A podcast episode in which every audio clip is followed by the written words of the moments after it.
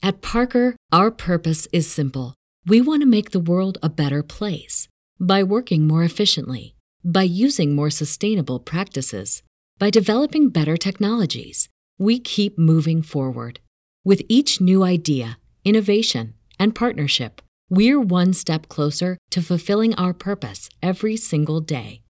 To find out more, visit parker.com/purpose. Parker, engineering your success. Everybody in your crew identifies as either Big Mac burger, McNuggets, or McCrispy sandwich, but you're the Filet-O-Fish sandwich all day. That crispy fish, that savory tartar sauce, that melty cheese, that pillowy bun? Yeah, you get it every time. And if you love the filet of fish, right now you can catch two of the classics you love for just $6. Limited time only. Price and participation may vary. Cannot be combined with any other offer. Single item at regular price. Ba da ba ba ba.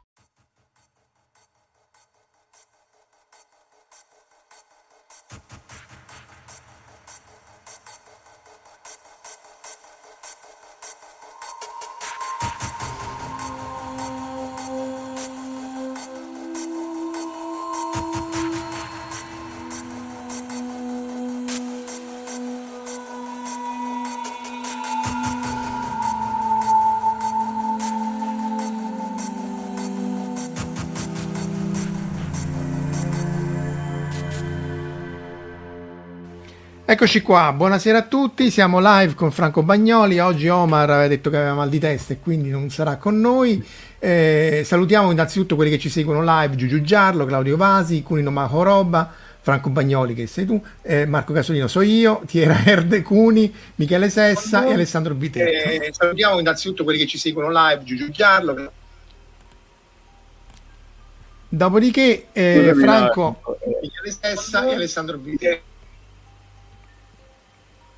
Ci senti? Sì, abbiamo un attimo di delay forse questa sera.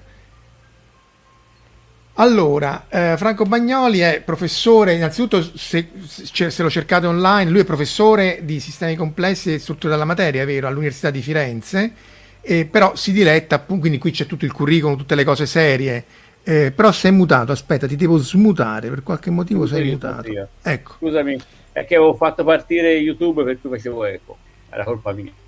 E vabbè, è il bello della diretta, come direbbero i professionisti. E appunto, tutte le cose serie e, e stanno sulla prima pagina, ma se seguite il link ci sono le cose divertenti, tra cui appunto la scienza dei paperi, su cui ci sono le, le, affinità elettive, perché appunto entrambi abbiamo avuto l'idea di fare sia presentazioni, articoli, libri, eccetera, sulla, sulla scienza dei paperi, e, e, Franco l'ha messo tutto online, quindi se ve lo volete leggere, eh, sta là. E, ehm, quindi eh, pa- Paperino, Paperone, pure tu ovviamente appassionato Franco.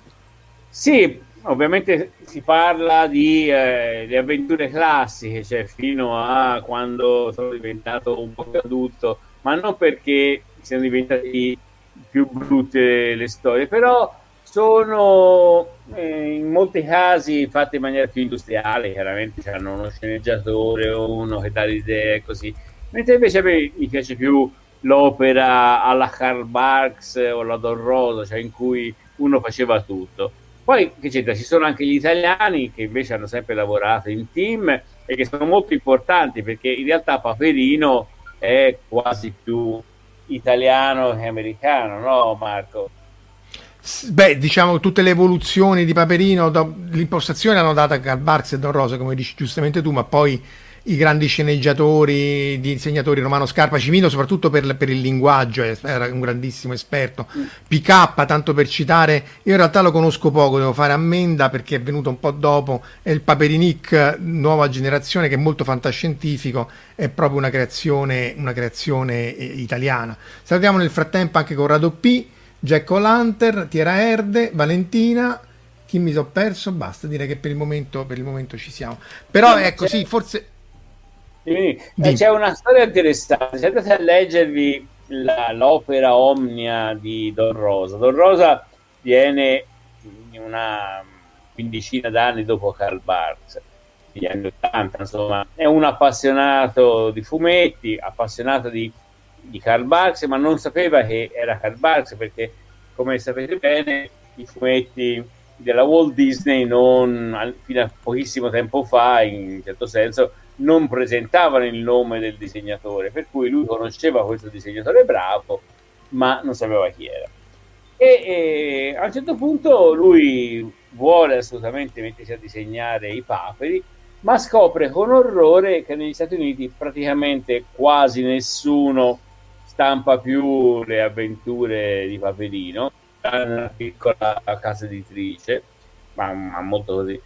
E a un certo punto si rende conto che invece in Europa, in Italia e, anche in Olanda, invece ci sono le, i fumetti che si vendono a milioni, cioè mentre lì era una cosa di nicchia, qua c'era Topolino che vendeva a milioni.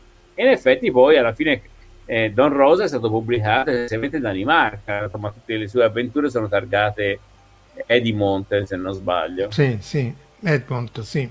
Tra l'altro, ecco, ci salutiamo nel frattempo, scusate se interrompo, ma vanno salutati Toto, David Caci, Simone Lendi, Omar La Sola, Verusca, Angelo Frascella e Marco Taddia, che ha appena finito la live dall'altra parte. Sì, Don Rosa, eh, questa era anche da noi, no? Nei primi Topolini erano spacciati per essere tutti in qualche maniera disegnati da Walt Disney in persona, non, non, era chiaro, solo negli anni 60 fu fatta, che non era neanche un segreto, no? però non era chiarissima questa cosa. E, e, Topolino, come dici tu, vende, vendeva il picco, credo sia stato un milione e centomila copie quando c'erano dei gadget negli anni 90 e vendeva molto più dei, dei, dei, dei quotidiani, del, anche dei settimanali tipo Espresso, Panorama e queste cose qua. Quindi, Solo Tex eh, poteva stare alla pari, forse. Sì, sì, forse sì. Però sono, infatti, noi oggi ci occupiamo di scienza, ci sarebbe da parlare della storia, di, di tutti i temi storici che toccano paperi, i paperi di Don Rosa e di Karl Marx, che sono sterminati, e soprattutto anche i, i sceneggiatori recenti di Topolino e Paperino in Italia hanno, per esempio Leonardo, hanno ripreso Michelangelo e così via. Nella scienza è un po' di meno, ma poi ci sarebbe anche il problema del lessico, cioè tutti noi italiani, quel poco lessico, almeno noi beceri, scienziati, le parole minimamente forbite le abbiamo imparate, non so te, ma, ma su uh, Paperino. Cioè... C'era una famosa fa- un fumetto, insomma, una vignetta di, di Paperino in cui parlava, che sia Paperinic alla riscossa, qualcosa del genere questo plutocratico esibizionismo. Sì, sì, era ancora più complicato, plutocratico ostentazione di non so che cosa. Sì, sì, sì, era una... No, questa... Eh... Sì. Ora se la ritrovo, comunque andiamo avanti. L'ho messo nei commenti, ragazzi, ve l'ho scritto anche prima. Ecco Nel frattempo che, che, che noi parliamo... Ah sì sì, metti, metti, condividi lo schermo. Intanto voi fate il conto di quanti soldi a Paperone secondo voi nel deposito, che ci arriveremo. Abbiamo fatto due conti diversi, io e Franco. Franco ha fatto pure una tesi, una cosa divertentissima, adesso vi racconterà più avanti. Ma intanto voi fate il conto, lo potete copiare da internet, ma ci dovete dire dove l'avete preso, perché qua una delle poche cose che ancora i fisici rispettano è la, la, la eccola qua. Vai disgustosa ostentazione di plutocratica siccome Devo dire che è una bella eh, esibizione di, di lessico non, non così ovvio. C'è un libro che si chiama, ehm, non, non, mi ricordo il titolo, comunque c'è un libro dedicato da una linguista italiana che sta in Germania, adesso lo cerco, dedicato, dedicato proprio al lessico di Topolino. Questo l'ha scoperto Giuliano Giuffrida eh, ed è bellissimo. In realtà questa ragazza, questa ricercatrice, ha, ha fatto appunto l'analisi di 50-60 storie proprio analizzando queste, queste parti qui. Eh, parola di papero, ecco, il, il termine, il, il libro si chiama Parola di papero e se vi capita leggetelo perché appunto anche qua non potendo no, non possono insultare quindi nipotasso tutta una serie di termini eh, particolari perché non puoi dire parolacce non puoi insultare e quindi alla fine ci, ci si ritrova un po' come il giapponese che non ha parolacce e quindi loro per insultarti usano il keigo che sarebbe la forma aulica e il, più, il tipo il dare del lei eh, in maniera eh, sarcastica. Anche qua eh, con Paperino eh, devo appunto... dire, forse anche Totò aveva fatto qualcosa del genere. Eh. Sì, sì, sì, perché comunque voglio dire, eh, non è solo questione di censura. Nel caso dei film c'era la censura, immagino, ma sul fumetto, non, chiaro, Paperino non puoi dire parolacce, insomma. Non... Eh, ciao Edu. Eh, da che partiamo, Franco? Di, di, di, di da cosa vuoi partire? Cominciamo appunto a parlare del deposito dei Paperoni. Dei paperoni. Vai, vai. allora vi volevo appunto vi dico subito che se andate su Fisica X, quel sito che vi ha fatto vedere Marco, lì c'è a parte il libro della fisica dei paperi, ci sono dei video di lezioni che ho fatto alla Università dell'Età Libera. E quindi sono, sono i miei studenti preferiti ovviamente perché sono quelli che stanno attenti, che si, si interessano di tutto e allora eh, uno, una delle prime lezioni era proprio, anzi credo proprio la prima lezione, era proprio sulla eh, quanto è ricco Paperon dei Paperoni, che è il primo capitolo, insomma, se volete del libro. Ah, ecco, dicevo, il libro che se poi si può fare, eh, ora magari dall'inizio, ehm, il libro eh, che ho scritto appunto si chiama Il diario segreto di Può. Allora, l'idea qual è? Che eh, uno dei, dei paperi, insomma, dei, dei paperini, ormai ha circa 80, forse 85 anni e quindi eh, a un certo punto ha deciso di iscriversi a fisica. E quindi dopo aver studiato fisica si rende conto con un errore, questi i vari protagonisti, ve lo faccio vedere rapidamente, in, in, si rende conto con un errore, questi sono i paperini appunto della prima apparizione, di quante volte hanno violato la legge della fisica e quindi tengono questo diario segreto in cui si eh, annotano tutte le volte che le varie avventure che hanno violato la legge della fisica o in cui in qualche maniera con la legge della fisica avrebbero potuto fare qualcosa di differente. E quindi una delle prime eh, lezioni è proprio quanto è ricco Paperone di Paperone, perché gran parte delle avventure dei papri nascono proprio perché eh, Paperone ha paura di perdere il primo decino, perché ha paura di perdere tutti i soldi, a seconda se ci sono eh, ah, tre, ettari, ettari cubici di denaro. Questo è una, in realtà è una, eh, viene da, da Karl Barth che parla di tre atti cubri, cubi, cubici, scusate, di, ehm, di, di denaro, ma chiaramente se da qualche parte, ora vado rapidamente, non mi ricordo più queste slide, ma eh, il problema è che gli acri sono chiaramente delle misure di superficie o gli ettari e quindi sarebbe un denaro in sei dimensioni, tre ettari pubblici, no? Che dici Marco? Un po'... Sì, infatti tu citavi la teoria delle stringhe per, per, per, per immagazzinare tutti i soldi del... Esatto. Però come vedete, in queste slide vi faccio vedere, eh, in realtà nelle varie avventure di Paperone di Paperone ci sono tante stime, eh, tante stime esplicite, cioè eh, se leggete le, le varie didascalie per esagerare fanno sempre una, una sfilzata di zeri che mettendosi lì a contare in maniera appropriata si scopre che, che ne so, Paperone ha più di un eh, delle, dell'universo dollari e così via. E Inoltre, appunto, anche Karl Marx eh, non scherza perché anche qui parla di 5 per 10 alla 77 dollari, insomma, no, non sono non sono pochi. sono una mole di una mole, cioè dice la 70, un numero d'avvocato, dice la 23, dice la 77 un numero. In, questa, questa, bellissima avventura che è Paperina la vestita magica, Paperone dice che lui sta perdendo un milione di dollari, un milione, un miliardo di dollari al minuto e sarebbe andato in rovina dopo soli 600 anni. Fate un po' conto voi che, che, che, è messa qua. Va bene, eh, allora quindi però bisogna essere scientifici.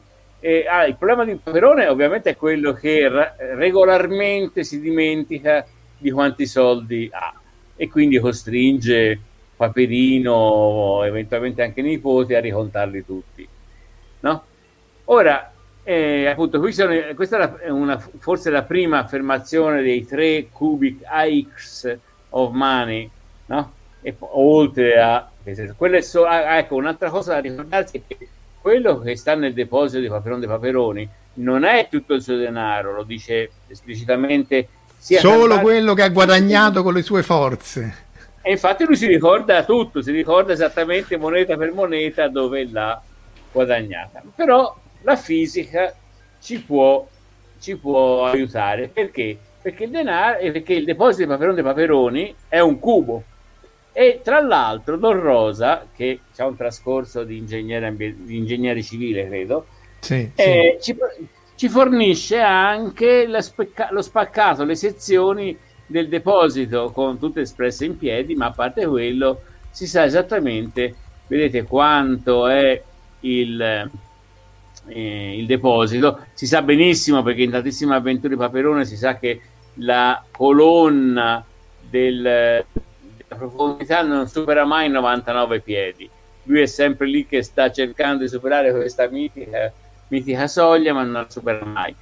E, e poi vedete c'è accanto Tu se, se- se rimetti, rimetti un attimo la slide prima, perché lì c'è il termine gauge, che è un termine Esatto. che in fisica eh, si usa moltissimo, in fisica Esatto. meccanica quantistica. Eh, è la prima volta che io incontrai questo termine gauge, appunto me lo ricordavo perché, ah, ma è quello de- de- de- di Paperone. Esatto, il gauge è proprio questo. e Se vi ricordate, c'è un'avventura in cui vengono miniaturizzati, un'avventura di Don Rosa in cui riprende l'avventura di Karl Barks, in cui salgono proprio sul, su questo depth gauge per riuscire a riemergere dal deposito. Ecco, ecco qua. sul- Anche quella è una cosa interessante, si potrebbe discutere, eh, come, come, com'è la miniaturizzazione eh, di Papero- dei Paperoni. Allora, quindi il problema è come si può impaccare i dollari. Ora, chiaramente la cosa banale è prendiamo un dollaro, un dollaro d'argento, perché tutti i dollari di Paperone, se non sbaglio, sono dollari d'argento, tranne alcune avventure in cui ci sono monete diverse. Anzi, sono i dime, sono i 25 centesimi. Infatti, all'inizio erano colorati giustamente di argento e poi l'hanno colorati d'oro perché ovviamente fa più, fa più scena. Vabbè, appunto, e quindi ovviamente c'è un po' tutta una serie di dettagli su quant'è il diametro convesso, cioè quando noi mettiamo dei dollari anche infilati in maniera appropriata non riusciamo a riempire esattamente tutto lo spazio, sia perché sono delle- dei dischi, sia perché sono convessi, nel senso c'è il bordo, c'è la, il groove, mi sembra, insomma, come si dice la... La, La dentellatura, la, la scanalatura. e quindi, allora, quindi la mia stima è che prendendo i dati di Don Rosa, dividendoli per il volume e con l'impacchettamento ordinato dei dollari, avremmo circa 9,3 miliardi di dollari. Cioè, questo dividendolo proprio per il volume di un dollaro. Il problema è che ovviamente eh, non si possono mettere i dollari impilati, così, diciamo, mi, mi diletto un po' a parlare di, di impacchettamento. Allora, la cosa interessante è che questo problema dell'impacchettamento è un problema che è stato affrontato sperimentalmente anche teoricamente da eminenti scienziati, in particolare come si potevano impaccare le palle di cannone no, in un... Eh, questo sia un problema di forse Eulero l'ha fatto nel, La congettura nel- di Keplero. La, la congettura Keplero, eh, sì. Aspetta, lo, metto al volissimo, eccolo Eh. qua, proprio le palle di cannone. E, e questo è Thomas Harriot che comincia la cosa. e Nel 600 Keplero ipotizza che non c'era un modo più denso di combinare le sfere. E appunto sono andati avanti per 400 anni per dimostrare che appunto l'impacchettamento, questo che fai vedere tu, perché non compare? Questo qua, questo- Eh, sì, c'è un po' di delay, però spero che compaia. io lo vedo, poi non so voi. Ah, ok, eh, beh, grazie, tu ce l'hai sul schermo tu. E, Vabbè. e ci sono la cosa buffa è che ci sono, vai, buffa, insomma, interessante, ci sono due in realtà impacchettamenti a seconda di come si impilano le palle, ma insomma.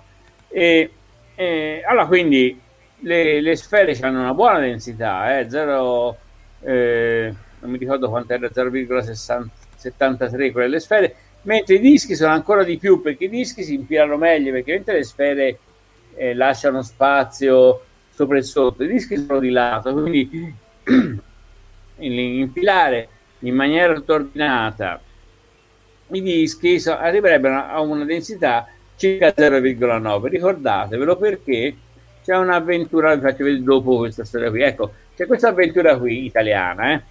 Paperone e la tiritera della salvezza in cui come vedete c'è Paperon dei Paperoni che ha appena finito di impilare tutto contento le sue monete in belle file quindi con una densità 0,9 purtroppo al suono del campanello la faccenda si disordina e si vede evidentemente che il, che il volume delle monete aumenta e travolge via eh, chiaramente Paperino che rimane sotto un Paperone. Eh.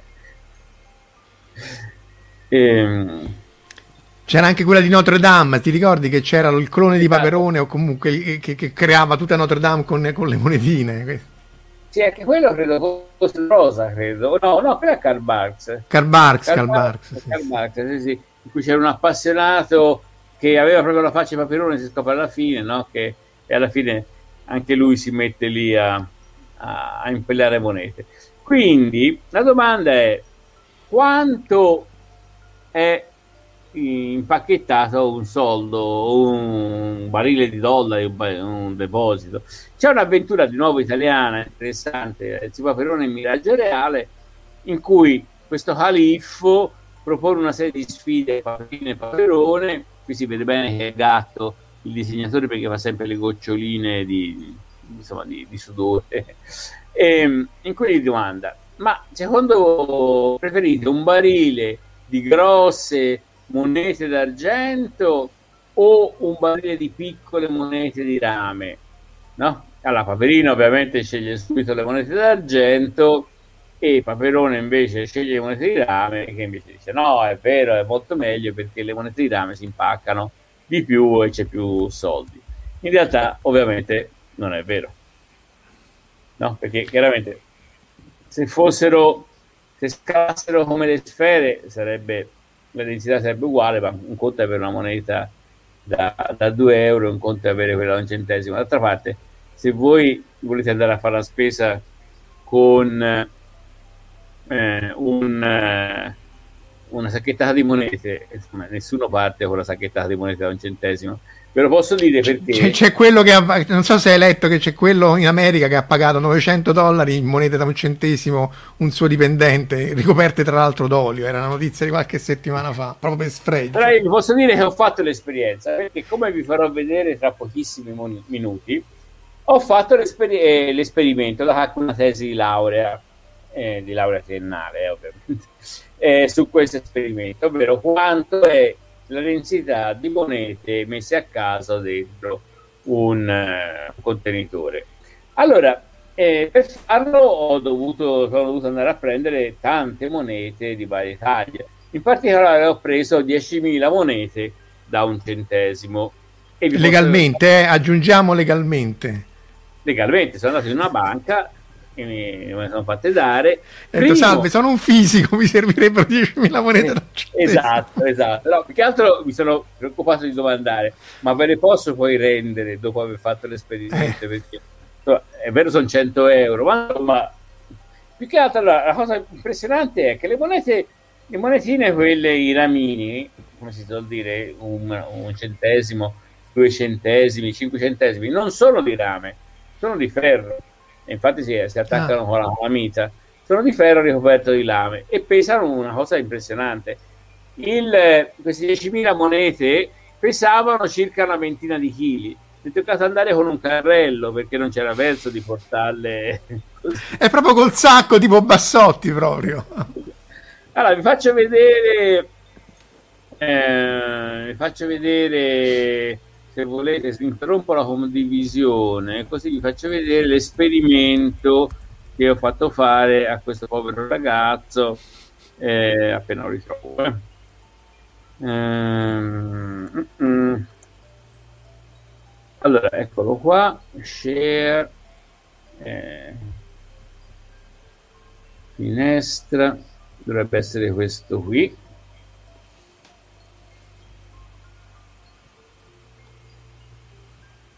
Eccolo, eh, arriva. Eccolo qua. Mm.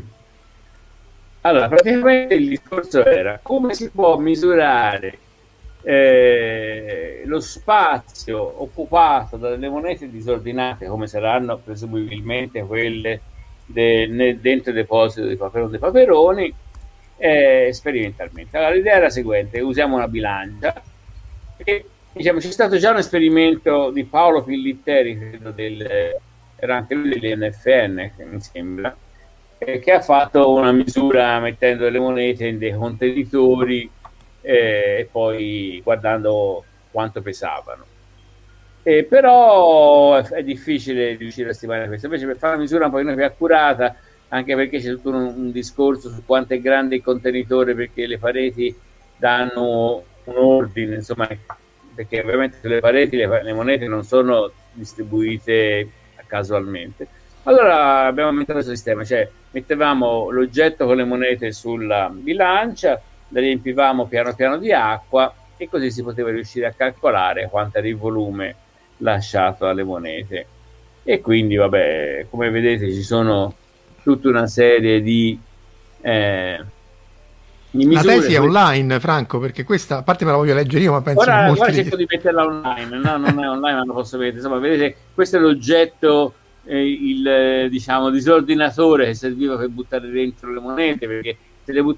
abbiamo scoperto se le butte manciate le monete col cavolo che sono ordinate e disordinate, anzi, è molto, è molto critico, eh.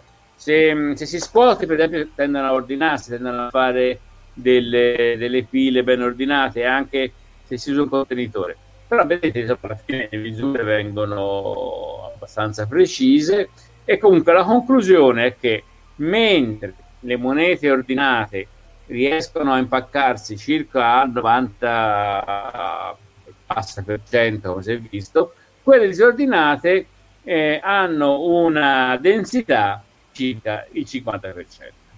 Quindi parecchio eh, di, cioè metà dello spazio rimane vuoto in sostanza. E metà dello spazio rimane vuoto. E, e, quindi questo è il messaggio. Quindi se dovete fare la stima del, eh, del deposito Paperone dei Paperoni, tocca dividere per due, insomma, essenzialmente il volume. Ma quindi, insomma, a te quanto, quanto viene? Quindi il... Allora, eh, può tornare sulla presentazione un po', quindi a parte tutte le varie... Ehm, mi viene... dov'era? Eh, vediamo se la ritrovo. Era qui. Quindi... Mh, mm, è la metà diciamo della all'inizio quindi invece di, eh, di questi 9, tu, 9 diviso 9 miliardi di dollari viene circa eh, 4,5 miliardi ah, di dollari, 4 miliardi di dollari. Quindi aspetta che allora faccio vedere la, la mia che io ho stimato il 7% perché dico questa era una di quelle che citavi tu che loro cadono dentro perché sono miniaturizzate esatto, esatto. e io stimavo 83% di riempimento assumendo che non è che le buttasse proprio a caso ma le mettesse un po' no poi appunto e... dipende come li butti si impaccano più o meno strettamente. Esatto, quindi se uno ha 9 miliardi di monetine, a me veniva usando 25 centesimi 2 miliardi e mezzo, che è un fattore 2. Eh, ma perché per... dipende se usi 25 centesimi o i dollari, insomma. Eh sì, però insomma stiamo là e eh, non, non, stiamo lontanissimi no, di certo. ordini di grandezza, direi che... Però appunto voi a casa, te, insomma, che ci seguite o anche dopo, se lo vedete off- offline, mettetelo nei commenti, secondo voi quanto viene e perché e se lo copiate da internet diteci dove, la, dove l'avete preso. Però insomma siamo nell'ordine dei miliardi di dollari che appunto non è un numero enorme perché questi sono solo i soldi che lui ha fatto fisicamente, esatto. a, a guadagnare lui. Eh, ma del resto c'è un'avventura in cui, sempre di Herbart, in cui invece eh, convertono sia lui che eh, Fame d'Oro, come si chiama? Eh, Cuor di Pietra Fame Cuor di che è il suo sfidante nell'americano, non c'era più Rocket eh, il suo sfidante eh, sudafricano, in cui la sfida è di convertire tutti i soldi in monete a un dollaro e fare un'enorme pila e poi dopo se la, se la spassano così. Mi pare che ce l'hai, no? Tra le, tra le varie immagini. Era il succo glom, glom glom. Dai, mettilo intanto. Aspetta, devo, ri- devo riaprirlo un secondo. Ehm... Dovrebbe essere questo qua. Uh, share Sì, Carla dice giustamente, vabbè, però bisogna fare una stima, Carla. Il valore nominale delle monete del deposito, ecco, intanto condivido, è più basso del vero valore, ci sono anche monete in metallo prezioso, sì, anche banconote se è per no. quello, per cui... No, però... Ci sono tantissime avventure in cui Paperino, per esempio, scopre delle monete più rare e quindi, anzi, ce n'è una proprio qui, vi faccio vedere, molto interessante, proprio Questi sono i, il, le mucchi di denaro di Paperone contro quello di, di appunto di cuore, fame d'oro, cuore di pietra. E, e, come vedete, qui c'è un altro aspetto interessante che è l'aspetto granulare dei soldi. Queste qui sono classiche pile di, che si possono fare con il riso, cioè, no? e quindi i soldi sono oggetti granulari no? e quindi si può fare dei, dei, dei mucchi come si fanno con, con il riso. E, però appunto, ora qui sono vari filmati, e l'aspetto granulare per esempio non è in considerazione dai, dai bassotti che con tanta fatica riescano a fare un buco nel deposito, si aspettano che i dollari fluiscano come, come un, un, fluido, mm. un fluido ma eh, invece rimangono intrappa- intrappolati sia perché ci sono le banconote sia perché sono granulari. Ecco, questo è la parte interessante. Vedete, Paperino ha scoperto che più si scende in basso nel deposito e più ci sono monete rare. E quindi lui che Paperone ha detto che lui può prendere tot monete in, in, eh, come pagamento della sua opera, non gli importa nulla perché lui hanno tutti lo stesso valore affettivo. Allora Paperino si è messo, vedete che cava ha fatto nel deposito, sfruttando che cosa? Sfruttando il fatto che i dollari in questa fase qui sono mezzi granulari quasi solidi. Ma guardate cosa succede.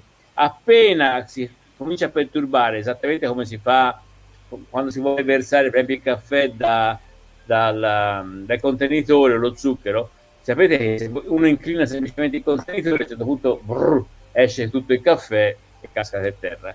E per liquefare un mezzo granulare bisogna dargli energia. Ecco, quello che succede è che... Eh, Stiamo ancora sulla piramide però di Cuor di Pietra Fame d'Oro, non so se tu sei andato avanti con le no. No, no, no, scusami, io sto facendo vedere un'altra cosa, forse voi non la vedete, ma è, questo non so quale sia il, il, problema perché Aspetta, vi vedo tutti eh. online. Perché io vedo ancora questa... Prova a toglierlo e rimetterlo, eh. intanto tu... Mm-hmm. Non si vede niente, mi dispiace perché mi vedo no. molto fluidi. No, c'è, una, c'è, un leggero ritardo, ma insomma non fa niente, però visto che c'è delle slide bellissime... Eh. Posso provare io a levarlo e a rimetterlo? Pro, prova a toglierlo, allora io ti tolgo e provo a rimetterlo. Intanto Gianluigi che citava l'astronave, eh, l'astronave perduta di OK Quack a forma di moneta rimpicciolita e persa nel vasco nel deposito. Questa mi manca completamente Gianluigi.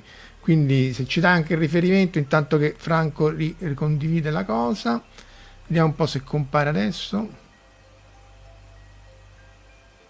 Ah, è vero, è ok, Quack eh, ecco, ehm, ecco. era un extraterrestre che arriva nel deposito di Paperone con un'astronave a forma di moneta, la rimpicciolisce eh, anzi addirittura non si perde nel deposito, se non sbaglio Paperone la dà eh, in pagamento a Paperini che eh, la usano per pagare l'autobus e quindi la perdono diciamo in Paperopoli. E la, la puntata si finisce dicendo ma tanto prima o poi questa, questi soldi ritornano qua perché tutti i dollari di Paperopoli prima o poi passano.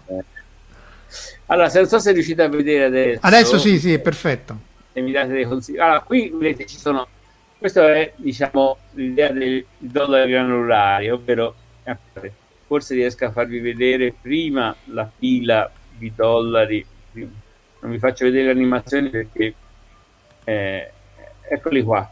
Non so se riuscite a vedere che Marco dammi un, un eh... No, vedo, vedo solo il Benzi granulari lo vedo, ma vedo poi il centro nero purtroppo.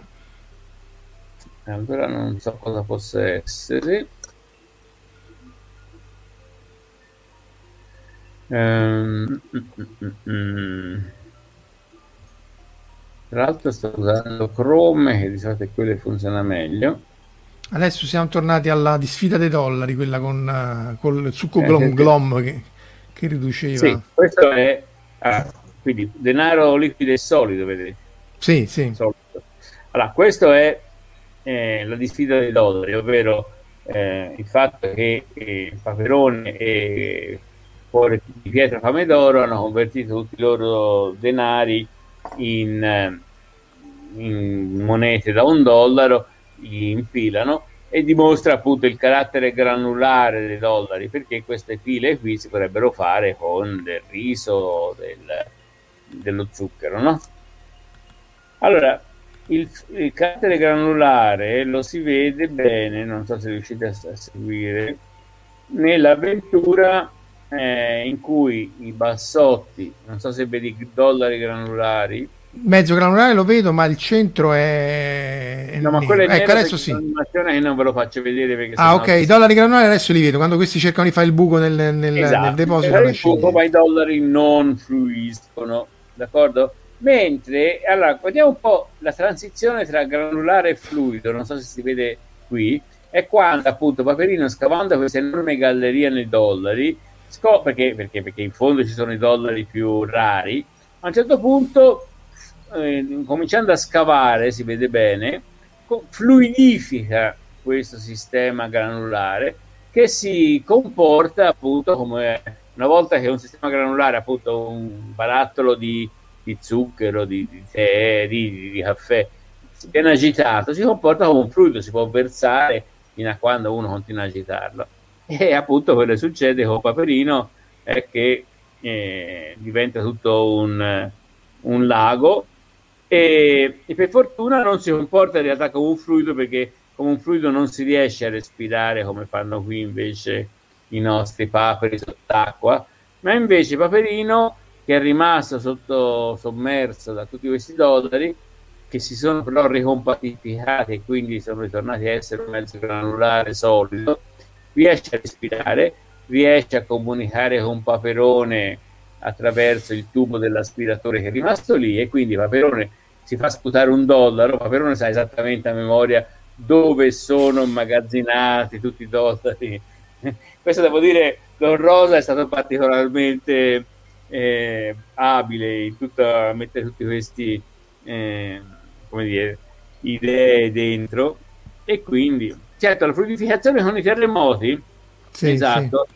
non so se ce l'ho qua ma c'avevo in queste da qualche parte una famosa immagine, non ce l'ho più, non so dov'è, in cui c'è un terremoto, credo in Giappone. Sì, eh... sì, nel terremoto di Fukushima del, del, marzo del 2011 è successo anche nelle regioni lontane, a Chiba, che c'è la fluidificazione, è quello che succede sulla spiaggia quando batti la sabbia, quando fai i castelli di sabbia esatto. e così via che si fluidifica e quindi gli edifici mm, sprofondano, si inclinano perché appunto il suolo che non è compatto diventa essenzialmente liquido e quindi come dicono esatto. sia Jack O'Lantern che Immanuel è esattamente quello che succede qua.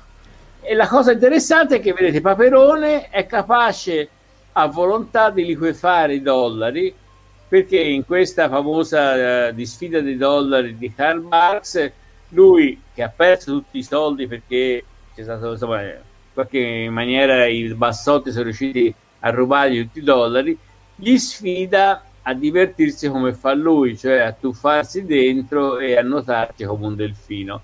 Purtroppo quando lo fanno i bassotti i dollari si comportano come, come farebbero con noi, certo, eh, come un solido e quindi eh, questo diciamo è il, il gioco di, di Paperone. L'aveva citato anche Immanuel, che viene ricitato anche in Griffin, in Family Guy, dove appunto Peter si tuffa nelle monete e si sfracella perché appunto è come buttarsi su una lastra d'acciaio, né, né più né meno. Solo Paperone può. Sì, che, avendoli maneggiati un po' per fare questo esperimento, eh, i soldi sono brutti, le monete non sono molto piacevoli da maneggiare, sono pesanti, sono dure. Sì, sì c'è anche il famoso ventino fatale, no? quello in cui poi gli si sfonda tutto il, ah, certo. tutto il, il deposito perché pesa troppo e quindi poi non, non eh. devono andare a recuperare i soldi. Per gli, appass- mm, per gli appassionati della fisica c'è un'avventura, sempre di Don Rosa, eh, che si ispira a un'altra avventura di Karl in cui in realtà c'è uno scienziato che elimina, come vedete, l'attrito. E allora, eliminando l'attrito, questa volta i dollari diventano veramente un fluido e, e, il problema è che i panzotti non riescono a, a spalarlo, a, a, portarlo via perché appunto eh, non è facile portarsi via un fluido.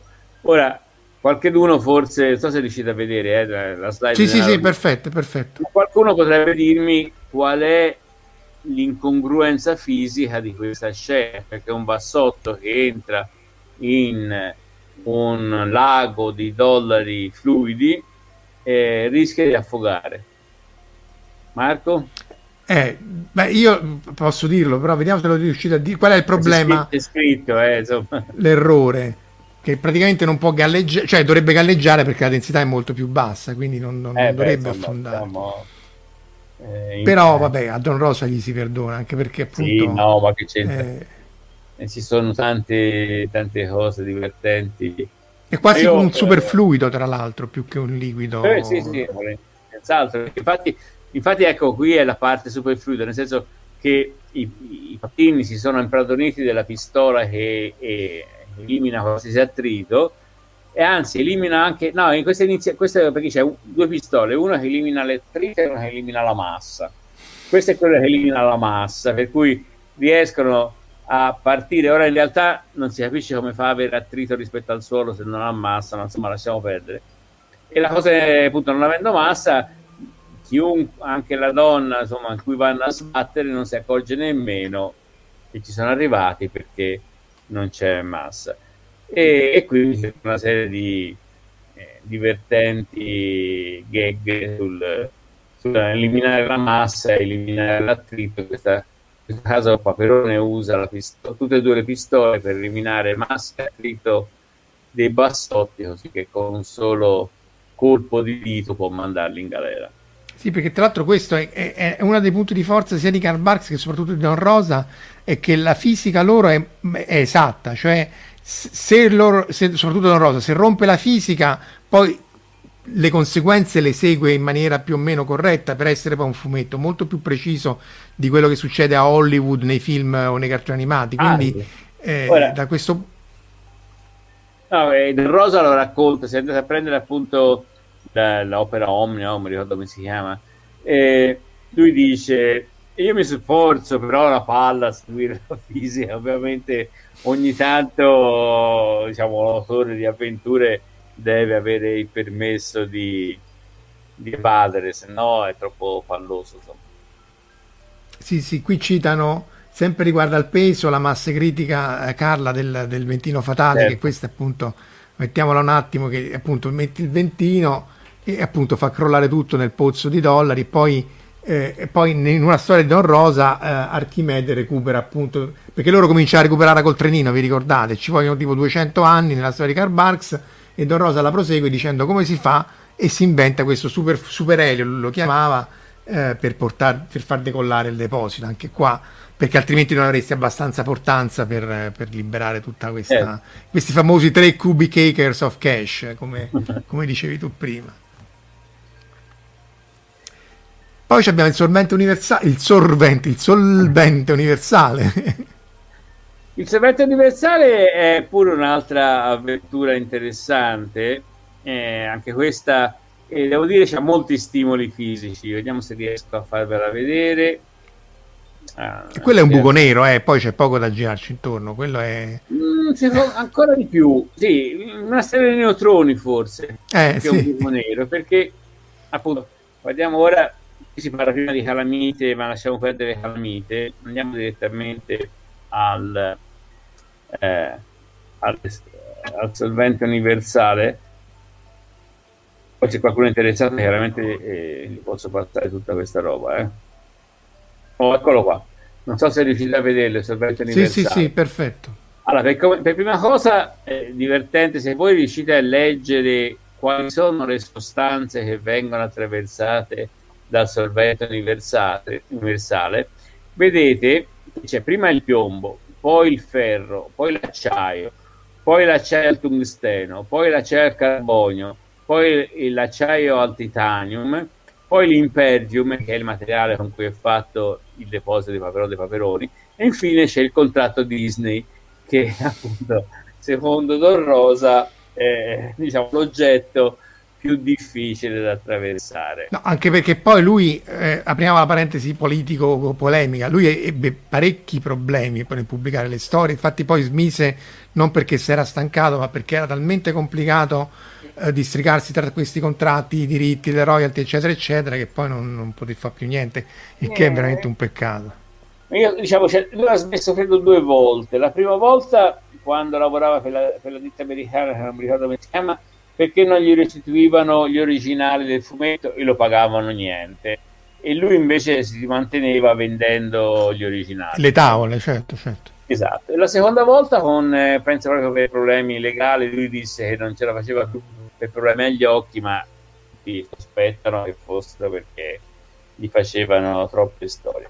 Va bene, comunque questo solvente universale, eh, in realtà come vedete, forse riuscite a vedere qui, non è che un vero solvente, lui qualsiasi cosa ci butti dentro, lo comprime in una polvere super densa che mantiene lo stesso peso del, de, diciamo, degli oggetti iniziali. Ora, secondo me, l'unica cosa possibile è che lui, come in una stella dei neutroni, comprima protoni e elettroni dentro i protoni e li converta tutti in neutroni. Non so cosa ne pensi te, Marco.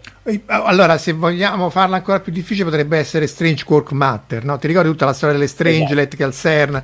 Quindi addirittura potrebbe farla diventare materia di quark e quindi poi, come nella storia, rischia che si pappa tutta la Terra, perché poi quello esatto. è il rischio. È come, se non sbaglio, alcuni ipotizzano che al centro delle stelle di neutroni ci sia sì, sì, sì, sì. di quark, no? Ma noi l'abbiamo, io... cercata, l'abbiamo cercata sia con Pamela, le, perché l'idea è che c'è due, due nuclei di quark, stella di neutroni, quando questi collidono partono i pezzi e ce l'hai nella, nella, galassia. E quindi noi l'abbiamo cercata con Pamela perché c'è lo spettrometro magnetico e quindi sono oggetti molto pesanti perché il rapporto massa su carica è basso perché sono quasi neutri. E invece con Mini Euso dovrebbero brillare come meteoriti che però brillano molto più a lungo. Eh, più prosaicamente qui c'è Alessandro che dice che è meglio del sangue di Alien, infatti quella è l'altra grande... Quello era un acido molecolare se non sbaglio, no? Sì, sì, sì. E, allora, il problema è che eh, se fossero neutroni o quark, col cavolo che stanno lì sul pavimento, direi, no? È il problema eh, un po' sì, de... anche i diamanti, non... però è chiaro che anche come storia ci devi mettere una cosa che lo firma, altrimenti... Sì, sì. No, ma dico, il problema esempio grosso dei neutroni è che eh, passa da tutte le parti, vanno ah, sì, a sì, fare, sì, eh. Va bene, quindi a parte diciamo un po' di considerazioni da noi fisici per, racconta- per avere lo scopo di raccontare un po' come funzionano le cose, eh, eh, vediamo un po'. Cosa succede in questa avventura? Succede che Paperone, non so se riuscite a vedere la, l'immagine, Paperone eh, a un certo punto si nervosisce. rovescia. Sì, no? e butta questo solvente universale in terra e Archimede si, si spaventa parecchio perché, perché questo eh, solvente consuma qualsiasi cosa comprimendo il tutto fino ad arrivare al centro Terra, distruggere il nucleo terrestre, eliminare il campo magnetico. Paperone cerca sì di, di trovare minimizzare, è tipo il riscaldamento globale. esatto. E vabbè, quindi anche questo è divertente fare il calcolo di quant'aria c'è entrata dentro, perché giustamente lo troveremo dopo. Eh, se c'entra troppa aria, poi si comprime tutto a un fondo e quindi riempie questo buco, ma per fortuna il buco viene sigillato. Ehm, e questa è un po' eh, l'avventura. Devono scendere giù nel centro della Terra per recuperare quel blob di materia oscura. materia esatto, nera, esatto. Tra scura, l'altro, no? aspetta che metto la mia che è identica, Vabbè. solo forse a risoluzione più alta. E, e insomma, a me quest- quello che mi piace di queste cose è che le dimensioni, la temperatura, vedete che non so se si riesce a vedere qui, 4500 gradi, le dimensioni relative, i, i, raggi, eccetera, eccetera, è tutto corretto. Allora, quello che tra virgolette fa rabbia è che dici: Ma porca miseria, in una storia di paperi che tra l'altro sono disprezzati da chi non li conosce, eccetera, eccetera, c'hai tutte le dimensioni, la fisica, eccetera, eccetera, corretta. Ma perché non lo potete fare in Hollywood o nei film o nei telefilm, così poi la gente impara qualcosa? Per esempio, la terra piatta, no? Tu citavi per, sempre nel fuori onda la questione della terra piatta. Io non l'ho visto proprio The Core, credo. Eh no, no, no, no, no, no, no, no. no. no che, no. che Don Rosa ci ha messo di più con la fisica rispetto a The Core. No. Infatti, non lo vedere, stanne fuori, ma anche Gravity. Io ho tutta una serie di conti aperti con E Gravity. Gravity, c'è alcune cose... Tutto, guarda, non, non mi fa parlare di Gravity, se no qua deviamo. Arriviamo al centro della Terra, però, perché la- ce l'hai la slide Sì. di quello che succede al centro della Sì, sì, Terra? allora, Vediamo se la rimetto. al centro Eccola della qua. Terra eh, dice giustamente che mh, stanno scendendo, ah, scusate, sto andando in su, stanno... eh, eh, ah no, devo, devo, ho fatto una, una deviazione sull'aria perché l'aria è un argomento... Lasciatemi stare questo. Ecco, arrivano al centro della Terra, c'è un buco e in questo buco scavato dalla palla nera eh, Paperone dei Paperoni ora qui purtroppo dovrei saltare una, una slide precedente vediamo se riesco a farlo velocemente Eh, non si vede niente non ce l'ho Eh, allora in questo buco scavato al centro della terra c'è la palla che rimane lì perché non c'è gravità al centro della terra e il paperone che cerca di evitarla eh, in qualche maniera perché se no verrebbe eh, eh, spiaccicato. E Esatto. ecco, eccolo qua ecco, qui si vede. Questo è il buco che è stato scavato dalla palla e lo- sono loro che stanno arrivando eh, e il paperone esce fuori ci sono invertite due slide e va quasi a collidere con, Con questo mini, Ah, mini la buco nero. In Ora è realtà- chiaro che lì la pressione sarebbe immensa, sarebbero schiacciate, eccetera, eccetera, però poi lu- lui due righe di metterci una pezza ce le mette, quindi il problema se lo pone. Ma no, Eh, no, ma in realtà la pressione non c'è perché hanno stoppato l'aria, ce n'è abbastanza, ma non troppa, insomma, è interessante. Ora, la cosa che, che, mh, che non torna è che Paperone viene, va fino al punto opposto e poi torna indietro, ma in realtà eh, in un buco all'interno della Terra non c'è gravità, quindi Paperone se va oltre il, il blob non c'è nessuna forza che lo ritira verso il centro, ma questo stiamo più a livello di... Beh, appena appena oltre il blob, eh, rito- rito- perché si conserva l'energia, no? Dovrebbe oscillare. eh, no, perché, se non c'è materia non c'è... No, il teorema di Gauss dice che eh, tutta l'attrazione... Ah, cioè, certo, è, certo, è vero, è vero, sei fuori, sì, e quindi lui in un buco al centro della Terra non c'è nessuna gravità. E Sì, sì, lui sì, è vero, è vero. Dovrebbe avanti. proseguire. Esatto, vabbè, queste, insomma, questi sono... Io non ho ancora avuto il coraggio di fare gli esami di fisica dando questo fumetto e domandando agli studenti cosa c'è di sbagliato. Perché... Beh, vabbè, ma questa è una sottiglia. Già è tanto se ti do- dovresti chiedergli semplicemente dove stanno, senza fargli vedere i bocci, se non sanno perché non hanno letto la storia, non perché Esatto. non sanno la fisica. Esatto, esatto. Perché tra l'altro questo è l'unico caso di assenza di gravità, no? Perché ovviamente gli astronauti intorno alla Terra non sono in assenza di gravità, sono eh, in, in- in condizioni di gravità di, di- di- di- di- di- di- di forze risultanti nulle, cioè la forza centrifuga annulla quella di gravità, ma non è che sono a 400 km né niente. Ma in realtà anche qui, perché la Terra orbita intorno al Sole, quindi te sei in assenza di gravità rispetto alla Terra. In realtà io penso che Ah, certo. in tutto l'universo non ci sia nessun posto dove ci sia l'assenza di gravità. E, no, perché, bisogna andare oltre la Vabbè, proprio zero, proprio zero, sì, però insomma trascurabile, anche quella del sole, la- l- sì, per essere corretti, poi poi c'è anche la, la rotazione attorno alla galassia e così via, quindi... Eh, insomma, per cui, vabbè, diciamo, noi raccontiamo nei, nei libri di fisica, andiamo sufficientemente lontano da non avere l'attrazione gravitazionale, però alla fine Plutone, che non è un pianeta nano, sta, gira no, intorno al Sole.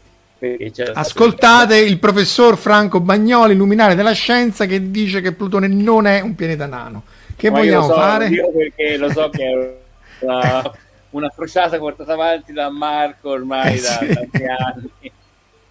Guarda, metto anche questa, che anche qui vedi ci sono proprio le dimensioni esatte della Terra. Insomma, queste sono quelle piccole cose che eh, ti fanno apprezzare a più livelli, eh, un po' come il nome della rosa, cioè lo puoi leggere come un romanzo di, di- di detective e poi però andando giù apprezzi tutti questi vari livelli. Lo stesso è qui, si vede che il disegnatore, ma anche Karl Barks, che non era poi uno scienziato, ha tutta una serie di cose anche di fisica nucleare, ci stanno anche gli altri video che metteremo.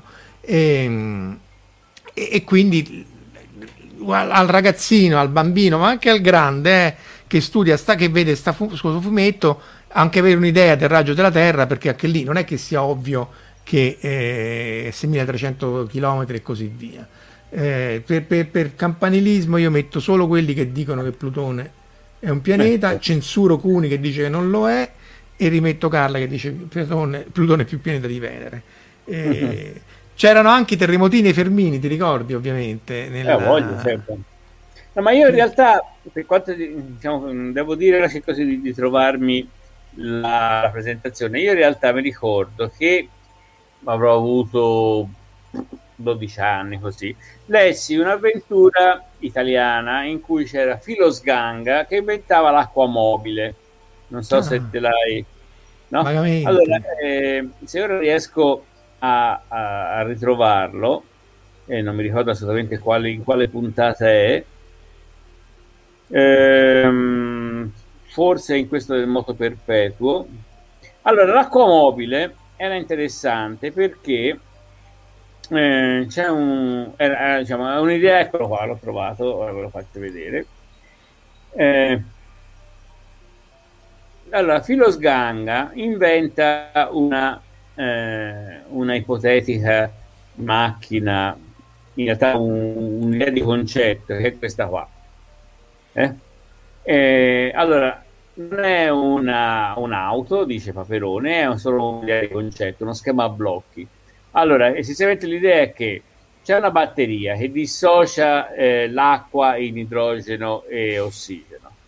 Dopodiché eh, la, eh, l'idrogeno va a finire nel, nel, nel, motore dove brucia combinandosi con una parte dell'ossigeno e quindi il, il tutto fa funzionare l'automobile con un motore tipo appunto uguale, normale e, e questo sistema eh, ricarica la batteria e in più eh, produce dell'ossigeno che va a liberarsi dall'atmosfera e inoltre ovviamente l'idrogeno bruciando produce vapor d'acqua che quindi non inquina. Questo mi ricordo mi affascinò e mi domandai ma è possibile fare una cosa del genere? È possibile che abbiano inventato un, una, una, cosa così geniale su Paperino?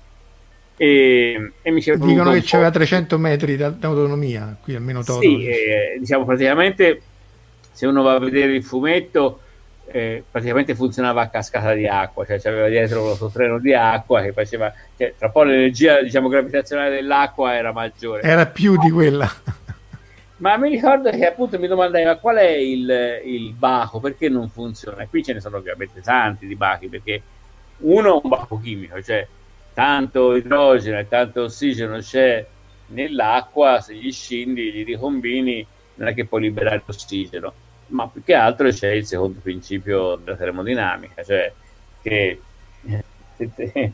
anche il primo, anzi addirittura forse ancora di più, nel senso se gli dai tutta energia per scindere l'acqua e poi se la ricombini, se ti va bene ribecchi la stessa energia. Sì, sì, non puoi chiaramente. Ma Filoscanga era un po' l'Archimede farlocco, diciamo, era più... Beh, lui era un affarista, ora qui è un eh. po' inconsueto che faccia... Di è vero, però ci sono alcune avventure in cui lui inventa cose stranissime. E... Va bene. Vogliamo fare una vera sfida di fisica eh, ai nostri ascoltatori? Dai, dai, dai. Allora, passiamo al deposito sotterraneo, eh, che dovrebbe essere questo, che è una bellissima avventura. Sono stato eh, anche in contatto con Pezzin, abbiamo anche, ho scritto anche un articolo che lo trovate sul giornale di fisica. E, allora, l'idea è la seguente, che ci sono i bassotti che, come sapete, ogni poco assaltano il deposito sotterraneo. E il deposito ormai è tutto logorato, per cui non decidono di cambiarlo e quindi di fare un deposito sotterraneo. Questo è come appare il deposito sopra perché chiaramente tutto il deposito è sott'acqua. E Paperone si domanda, cioè Paperino anzi domanda ma come fai a eh, prendere i, soldi? Beh, chiaramente usa una pompa che pesca nel denaro 300 metri più sotto e, e quindi può pompare che chiaramente ai miei studenti domanderei subito si riesce a pompare un oggetto Con 300 un metri sotto. pesante come il denaro, vabbè, lasciamo perdere questo qui. Invece la, il, il core dell'avventura è la seguente. I nostri amici bassotti, durante la costruzione del deposito, sono riusciti a nascondere delle cassette di dinamite sotto il deposito. E chiaramente ora che Paperone l'ha riempito di monete lo fanno esplodere. E come vedete paperini che stavano in questo ascensore che sta eh, salendo su che stava accendendo scusate prima dentro il deposito vengono sparati via insieme a questa cascata di dollari. Ovviamente sopravvivono eh, sapete bene che i cartoni sono un po' come i, scusate, i fumetti sono un po' come i cartoni. E quindi possono essere uccisi solo Marco? Da un altro cartone oppure dalla, dalla mostarda, come si chiamava? La, La salsa pariglia, la salamoia Hai di, di studiato Emmett Brown. che ha incastrato Roger Rabbit. Eh sì, e quindi stanno volando per l'aria no? e sembrano pallini da fucile Valentina dice che l'ha usata questa battuta anche lei è fisica eh, solare. Dop- Dopodiché vedete che eh, Paperone si sconvolge. A un certo punto, però, il deposito lascia il fiume di dollari. Ehi, dice uno dei paperini, i, do- i soldi continuano a salire, ma noi no. È logico. L'ascensore pesa più di un dollaro e quindi comincia prima a scendere. E allora Ah. che facciamo? Precipitiamo, si, si sfracellano, non muoiono un'altra volta. E a un certo punto dice: eh, att- attenzione, i soldi a quest'ora avrebbero dovuto cominciare a scendere, dovrebbero cominciare a scendere. Forse sono andati in orbita. No, andiamo a- cerchiamo di osservarli con il telescopio, non vedono niente. E fino a quando il solito paperino, probabilmente può, anche se c'è il cappello di qui, credo, che quello che c'è il cappello blu, dicono: Siamo stati sciocchi a non pensarci prima, colpa della rotazione della Terra. No? la fucilata ha sparato i dollari in verticale e mentre i dollari erano in aria la terra è ruotata sotto e quindi i dollari sono caduti a, a circa 80 km a ovest di Paperopoli poi ovviamente sono cascati in mare il Paperone eh, costringe i poveri bassotti a recuperarli allora quello diciamo quando face- faccio questa questo show domando sempre quanti errori di Errori. fisica questo povero uomo avrà scoperto che hanno fatto in questo in questa avventura sentiamo un po' se i nostri Vai Eh. da casa. Quanti er- qua- quali e quanti errori hanno- a- a- avete visto fino adesso? Ci si può mettere una pezza, almeno il primo sicuramente. Mm. Nel frattempo citiamo la Salamoia. Perché vedi c'è un ritardo tra, tra il tempo che scrivono Certo. le- le- i commenti e, e- e le cose. Eh, comunque, intanto che aspettiamo qualche commento, i, i vecchi sistemi con randella sono sempre quelli che tra l'altro Sì. adesso non so Eh, se, ma se anche perché Paperone ha una stranissima influenza perché diciamo prima stanno qui a legnarsi no, diciamo, in maniera più o meno paritetica no, addirittura sono tre bassotti ben più grossi Paperone e non si capisce perché alla fine invece Paperone debba sempre eh, dominarli psicologicamente no? Beh, vabbè, ma lì è la forza del papero. eh sì Il fucile caricato a salve, dice, dice, dice Verusca che aiuta, effettivamente anche quello. Va sì, bene, intanto che aspettiamo qualche commento, comincerei a, a- a- partire dai primi errori, eh, perché sono parecchi. Dai. Allora, eh, il primo, il primo errore è un po' più banale, ma che eh, è più eh, forse più comune, è che i paperi, come vedete, mentre sono nell'ascensore sparato in su, stanno, camminano tranquillamente sul pavimento. No? Ora, ovviamente, il- e questa è una cosa difficile in realtà da ca- capire intuitivamente, è che l'ascensore, una volta sparato, una volta finita la, fa- la fase di propulsione, trascurando almeno l'idea in L'attrito. l'attrito dell'aria, è in caduta libera. E quindi... È in caduta libera anche mentre sale, ragazzi cari, eh? che ci crediate o no, è in caduta libera e quindi in assenza di gravità anche mentre sta salendo. E si può fa- la, cosa, la cosa divertente è che si può fare un esperimento piuttosto facile, divertente, è il seguente: se uno prende una bottiglia d'acqua di quelle di plastica, ci fa un buco nel fondo, si riempie d'acqua, chiaramente tenendo il buco tappato, lasciate andare chiaramente esce un pisciolino. La lanciate per l'aria e l'acqua smette di uscire. Ah, simpatico. Perché ovviamente è tutto, diciamo, in, in caduta libera. In caduta libera. Io lo facevo in maniera più distruttiva mettendo l'accelerometro dello smartphone e lanciando lo smartphone. Sì, però eh. quella è più distruttiva. No, se la fai cadere è proprio impressionante perché appena lasci cadere la, la, la bottiglia d'acqua smette ecco. di uscire l'acqua. Ma la cosa interessante è che smette anche quando la lanci verso, verso l'alto. Verso la... eh, sì, sì, sì, esatto, perché non c'è, più, non c'è più accelerazione. Infatti, Valentina, la vignetta di tipo perché c'è un ritardo tra le cose certo, certo. Eh, della, dell'astensione in caduta libera con i piedi sul, sul pavimento e dice David che lo stesso errore lo fece Verne dalla Terra alla Luna. Sì, questo è molto esatto, simile al cannone al fulmicotone di Verne. Esatto, infatti, se non sbaglio, eh, a parte si parla di vomit comet, lasciamo eh, perdere. Sì. Eh, c'è proprio citato proprio dalla Terra alla Luna, e questo sarebbe tutto a leggere, è molto lungo, ma insomma la cosa divertente è che in questo, nel testo ci sono loro che stanno su, diciamo, camminano normalmente nel proiettile fino a quando non arrivano al punto di equilibrio della forza della Terra e della Luna, no? E in quel momento è l'unico momento, come vedete, subito diversi oggetti, armi, bottiglie, armi, perché poi l'altra cosa divertente è che queste cose ottocentesche si va sulla Luna ma ci si porta le armi che non si sa eh, mai. Eh Comunque, armi, bottiglie abbandonate a se stesse rimasero librate come per miracolo. Anche Diana, che è la cagna che si sono portate dietro, no? rimase, eccetera, eccetera. Dopodiché, cosa fanno? Per festeggiare, stappano una bottiglia. Stappano una bottiglia e la versano nei bicchieri messi nello spazio, eh, così appoggiati nello spazio e versano questo questo liquido e bevendo allegramente tutti e tre salutarono la linea con un triplice urrà. e la cosa divertente appunto è che eh, uno riesca a pensare di stappare una bottiglia, versarlo nei bicchieri in assenza di gravità.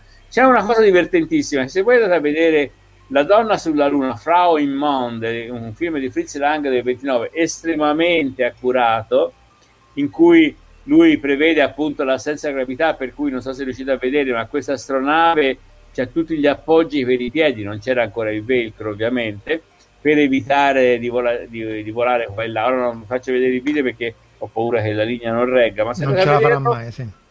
esatto c'è un momento ora eh, in cui forse, forse riesco a far vedere il fotogramma ah no va, cui, va. Eh. Eh, allora vedete in cui eh, versano effettivamente, vogliono versare il liquido e non esce il liquido.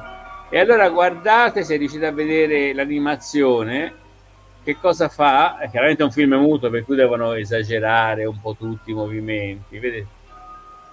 Lui sbatte la bottiglia, l'acqua, insomma il liquido forma delle gocce eh, orizzontali e lui riesce a acchiapparle con il bicchiere e tenendolo tappato riesce a berlo che non è così eh, sbagliato, sì. sbagliato rispetto ci sono vari video sulla stazione spaziale con queste bolle d'acqua esatto. se non sbaglio hanno inventato anche una specie di bustina di, ca- di, di carta con cui riescono a bere il caffè sfruttando la tensione superficiale no? se non ah, ah, ah. Sì, hanno fatto la caffettiera mm, lavazza. Hanno fatto la caffettiera, ma un astronauta riuscito eh, mi è venuto in mente che se lui piega la carta eh, o insomma la plastica molto vicina, allora il liquido sta lì dentro eh, per la tensione superficiale, perché ovviamente non ha peso, però rimane confinato e riescono a berla. Sì, il tipo sta fermo il maschio morì durante il viaggio, dice David. Ah, sì, sì, sì, aspetta che non mi Infatti, il, il, il, ca- il cane maschio che muore lo buttano fuori dal finestrino e eh, rimane insieme alla navetta per tutto il tempo del viaggio. Da, eh, lo dice appropriatamente e quindi anche Werner era uno che si documentava tanto. Eh. Sì, sì, sì, sì, sì, anche 20.000 che sotto i mare era molto, molto esatto. Ah, ecco qua, non so se riuscite a vedere il video, si vede la bottiglia, ora si dovrebbe vedere in slow motion, che appena viene lasciata cadere smette di eh, versare acqua.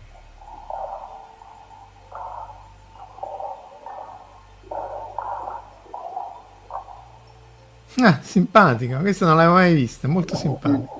E lo, e lo, stesso qui non si vede, ma lo fa se da una lancia verso l'alto. All'inizio c'è un getto più, eh, più violento e poi dopo improvvisamente si ferma. Allora andiamo avanti velocemente perché sembra già che siamo, siamo già oltre l'ora, eh, dovremmo cominciare. Allora, quindi eh, chiaramente l'ascensore non, non si dovrebbe separare dal flusso di dollari perché più peso e casomai per la titolarità ma non è per eh, niente, esatto, è quello che pensavo prima, dovrebbe essere per niente chiaro. Ma la cosa interessante è allora, i dollari non dovrebbero andare in orbita perché quant'è la velocità per andare in orbita, Marco? Boh, 6, 5 km al secondo. Eh, 7 sì, km sì. al secondo. E allora il problema è che con un cannone, questo alla fine è un cannone, e non, ri- non si riesce a dare questa velocità perché la velocità massima da un proiettile è quella del gas con cui viene sparato e per dare una 7 km al secondo corrisponde a, per un gas anche con idrogeno corrisponde a una temperatura estremamente elevata per cui è molto difficile 11. Eh? 11. 11. Questa credo sia la velocità di fuga, credo. Però no, c'è anche una... 11, ma per andare in orbita mi sembra sia 7. Però... Beh, la stazione spaziale è 7. Dice... Allora, se vogliamo essere proprio pignoli, anche che tu gli dai abbastanza e- energia, no, certo. o veramente te ne va all'infinito, ma in orbita non ci entri perché no, de- devi tornare al punto di partenza. Ci vuole una correzione di rotta. Perché se no eh, devi per forza ripassare al punto iniziale. Esatto, ci sono stati vari esperimenti, questo è il famoso esperimento Sharp di mandare proiettili nella stratosfera per fare varie misure, anche i tedeschi ovviamente l'avevano fatto. Insomma, quindi se si fa un po' tutti i conti è difficile. Ma finiamo con l'ultima cosa. Allora, che cosa succede se io sparo in aria un proiettile esattamente verticale? Questo qui cosa fa? Ricade esattamente allo stesso punto? Ricade più a ovest o ricade più a est? Non è per nulla banale è la risposta. Marco, vuoi provarci? Beh, c'è Coriolì, però se devi metterci Coriolì dentro non se ne esce no, vivi. Coriolì, c'è Coriolì. Senza Coriolì è ovviamente tutto facile, ricade esattamente nello stesso punto. Con Coriolì, appunto, dopodiché si fa tutti i discorsi su Coriolì, eh, succede che andando verso l'alto, qui ci sono varie storie, andando verso l'alto effettivamente all'inizio i dollari vanno verso est, perché ovviamente se uno pensa a un moto rigido, la parte più in alta si muove con velocità maggiore, velocità tangenziale maggiore della parte più bassa e perché mm-hmm. c'è la deviazione verso est dei corpi lasciati cadere dalla torre di Pisa, insomma. Dopodiché se si fa un po' di eh, simulazioni si vede che senza aria, almeno questo è quello che abbiamo trovato noi, ricadono a circa un metro verso, eh, eh, verso ovest salendo fino a 2000 metri, vedete. In, invece in realtà con aria salgono di poco, salgono a poco più di 100 metri, ma addirittura ricadono qualche centimetro, qualche metro a, a est. Quindi diciamo il problema non è per niente banale. E anche qui ci sono tantissime considerazioni divertenti che si possono fare. In particolare, e finisco qui, che eh, voi sapete che Galileo ha eh, scritto essenzialmente il dialogo sui massimi sistemi per riuscire a giustificare il fatto che la Terra eh, non fosse al centro dell'universo, ma che la Terra stesse ruotando e che quindi eh, le stelle sono fisse e la Terra che ruota. E per riuscire a giustificare una delle sue tesi era le maree. Le maree secondo lui erano dovute alla rotazione della Terra e invece quello era proprio cannato. Ora, eh, Galileo, eh, verso la fine della sua vita, cominciò a costruire anche orologi a pendolo e eh, c'è una lettera di Galileo a Huygens in cui gli racconta, gli, si vanta di aver costruito gli orologi a pendolo, in realtà era Huygens che costruiva dei veri orologi a pendolo. Ora, che cosa succede? C'è una nota scoperta in realtà piuttosto po- poco tempo fa di Vincenzo Viviani in cui dice osservammo che tutti i pendoli con un solo filo deviano dalla verticale, dal piano verticale in cui oscillano, sempre per il medesimo verso, cioè fa proprio il disegno in cui vedete che il pendolo comincia oscillando, comincia a ruotare. Essenzialmente quello che aveva fatto è che avevano osservato il pendolo di Foucault 200 anni prima di Foucault. Eh, eh, eh interessante, questa cosa non lo sapevo. Bene. Esatto, e cosa fecero? Misero un secondo filo per tenere il pendolo a oscillare sul piano.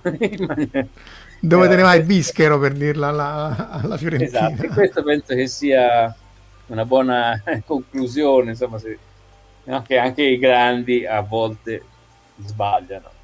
Eh beh sì questo sempre era visto che siamo in termini di Galileo e Leonardo era anche non ci resta che piangere ti ricordi con Trise Benigni anche i ah, grandi sbagliano il bidello filosofo Va bene, ragazzi, abbiamo passato l'ora e un quarto, abbiamo appena scalfito l'immensa sì, parte della fisica dei paperi. E prima di chiudere vorrei fare un po' di annunci di, di, di servizio. Eh, eh, appunto, Franco organizza una quantità infinita di cose, tra cui appunto il Caffè Scienza, e uno dei prossimi è il 13 maggio. Eh, tra l'altro, eh, a parte invitato me, ma insomma anche gli amici di, di, di, Astronauticas, che sono appunto esperti di astronautica. Se non lo conoscete, il blog, podcast, eh, canale Telegram, andate a vedere Astronauticas, che è bellissimo. Ma c'è questo film che ci vuoi raccontare de, de, de, don, don, di che parla il film, e poi noi lo commenteremo. Ah, io in realtà non ho ancora visto il film, eh però eh, parla di Baikonur, cioè della um, stazione di lancio, una delle stazioni di lancio sovietiche, più, che tra l'altro è in Kazakistan, quindi c'è anche lì tutta una serie di equilibri. E chi c'è stato? A te forse ci sei stato Marco? Sì, sì, sì, 4-5 eh, volte, un posto esatto, pa- è un passo pazzesco. astronautica, quindi devi parlarne te. Dice che è un'esperienza perché ci sono vari pezzi, diciamo, c'è tutta la storia dell'astronautica sovietica, tra l'altro è un argomento che secondo me è affascinante. Io appunto l'ho seguito in gran parte su Astronauticast più altre letture eh, perché è un mondo diverso. Noi siamo molto più abituati a vedere l'astronautica americana, sì, la NASA, esatto. e qui è un po' tutto diverso, no? Questo tra l'altro è un film italiano, perché mi ricordo che questi credo che siano venuti anche in laboratorio da noi prima di andare a Baikonur. Io gli raccontai un po' com'era la cosa, cosa si dovevano aspettare. Hanno fatto questo film bellissimo che io tra l'altro ancora non ho visto perché stavo in Giappone quando c'era la, la, prima. Quindi ecco, la cosa è che si potrà vedere online gratis per un periodo allora, ridotto. No? Questo, questo qui sono tre, tre cinescienza che noi abbiamo, eh, diciamo, in cinescenza è un'idea che abbiamo tirato, portato avanti negli anni scorsi. L'idea in realtà era di fare dei collage di spezzoni di film, non è un, un cineforum, eh, non si parla del film. Eh, l'idea di avere dei film di fantascienza tipicamente o documentari, ma solo come stimolo per una chiacchierata. Normalmente lo facevamo appunto in un cinema, si vedevano o un film, ma di solito spezzoni perché poi un film è troppo lungo, e, e poi si chiacchierava sopra eh, normalmente. Allora, avevamo avuto anche un, un finanziamento della, della, Fondazione Cassa di Risparmio di Firenze per farli, quando ci capitato il, il Covid addosso, non si può, non siamo, abbiamo aspettato fino all'ultimo e abbiamo deciso quindi di usare questi, fo- questi soldi della fondazione per dare tre film, ci saranno uno sui cambiamenti climatici, uno sui social network questo qui su Baikonur in visione gratuita a chiunque lo voglia vedere nella settimana prima del, del Caffè Scienza, poi appariranno i link appena si riuscirà a capire come funziona, sul cinema il Teatro della Compagnia di, di Firenze e, e, poi c'è una specie di Caffè Scienza in cui si parlerà beh, chiaramente anche dei film se qualcuno ha delle domande, ma in generale si parlerà un po' di tutto come al solito, no? l'idea è quella di spaziare uh, liberamente anche seguendo le domande del, del, pubblico. Vedo che c'è qualcuno più, che eh, appassionato di, di paperi che ricorda il Bombastium. Citiamo, eccolo qua. Citiamo il Bombastium e poi siamo veramente in chiusura. E la, sì, sì, sì, sì, con tutti i sapori, eccetera, eccetera. No, ma appunto chiede anche Valentina i prossimi paperi. Dovremo sicur- sicuramente fare una seconda, una eh, vabbè, seconda puntata perché qua rinvitiamo Franco. Però la settimana prossima, adesso abbiamo cominciato vagamente a pianificare queste cose la settimana prossima abbiamo di nuovo Giuliano Giuffrida e parleremo della scienza di Tolkien, anche là immenso, quindi probabilmente ci, ci fermiamo su astronomia e, cosmo- e, cosmologia appunto con Giuliano e Omere. Tra due dovremmo avere ehm, un altro collega che sta, che sta, proprio lavorando al decommissioning della centrale de, di Fukushima italiano e quindi ci racconterà esattamente come stanno le cose. Nel frattempo ovviamente vi rimando, ma lo sapete benissimo, al podcast eh, sito di, di, di Fantascientifico Scientificast che è messo su, fatto nascere da Homer e da Paolo Bianchi e questo è il canale Telegram, quindi vi ringraziamo e vi eh, salutiamo fino a venerdì prossimo, ovviamente buona Pasqua e buoni auguri e tanti auguri a esatto. tutti. Auguri. Ciao Franco, ciao a tutti. Ciao. Grazie. Avete ascoltato Fantascientificast, podcast di fantascienza e cronache della galassia, da un'idea di Paolo Bianchi e Omar Serafiti, con il contributo cibernetico del Cylon Prof Massimo De Santo. Potete seguirci ed interagire con noi sul nostro sito fantascientificast.it, su Facebook alla pagina Fantascientificast, su Twitter sul profilo at fantascicast, sul nostro canale Telegram t.me slash fantascientificast, sulla nostra community Telegram t.me slash fsccommunity. Se siete particolarmente timidi, potete utilizzare la vecchia, cara e affidabile posta elettronica, scrivendoci all'indirizzo redazione at fantascientificas.it. Tutte le puntate sono disponibili sul nostro sito, su Apple iTunes, su Spotify e su Podbean all'indirizzo podcast.fantascientificas.it. Se volete, potete lasciarci una valutazione a 5 stelle su Apple iTunes ed offrirci una birra romulana o un gotto esplosivo pangalattico, sostenendoci tramite una donazione PayPal utilizzando l'apposito pulsante sul nostro sito. Fantascientificast è una produzione amatoriale.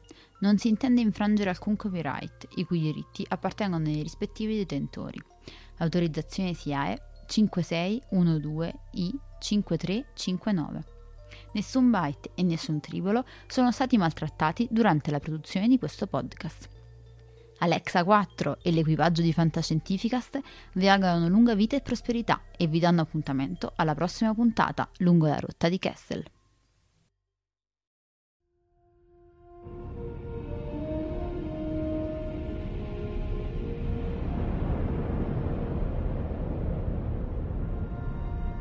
Certo che hanno una gran bella nave. E hanno un capitano ancora più grande. Allora è finita a quanto pare. Io dico che sarebbe il caso che ci muovessimo anche noi. Capitano, ho appena ricevuto un ordine dal comando. Dobbiamo tornare alla base immediatamente. Cambiano equipaggio.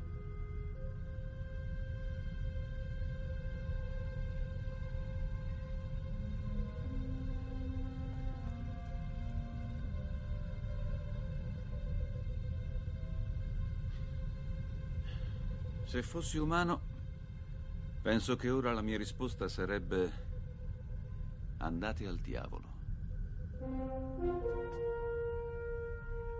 Se fossi umano.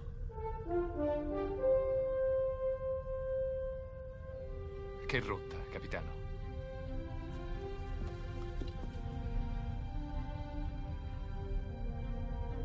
Seconda stella a destra poi dritto fino al mattino.